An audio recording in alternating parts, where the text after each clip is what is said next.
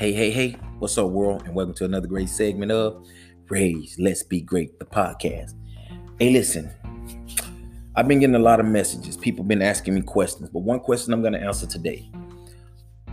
A woman asked me, What is the hardest job I've ever had in my life? And I have to be honest, I've had some very challenging jobs. I remember once I was a I was working for the city and I was a garbage man and I was making five dollars an hour. Basically, it was coming out to being ninety dollars a week. I worked at a, at the prison, you know, at the Department of Correction, to where I was around killers each and every day, you know, and of course I was scared. Of course, I never knew whether I was going to go home the next morning. Um, I was around death row inmates.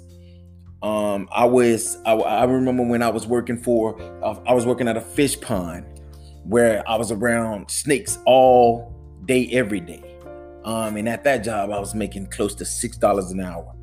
Um, I'm in the military, as in where I have to sometimes I have to get up and I have to leave my family for an entire year. Um, the longest I've ever been gone from seeing my family was two years. But the hardest job I've ever had in my life is being a black man in America. I'm telling y'all, that is a hard job.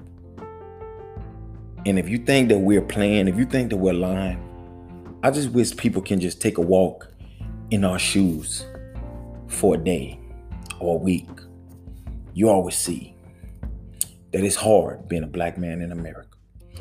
Hey, thank you all again for listening to another great segment of Ray's Let's Be Great the podcast. Everybody, peace and have a very blessed weekend. Let's be great, people. And always remember that you can. Stay motivated, stay hydrated.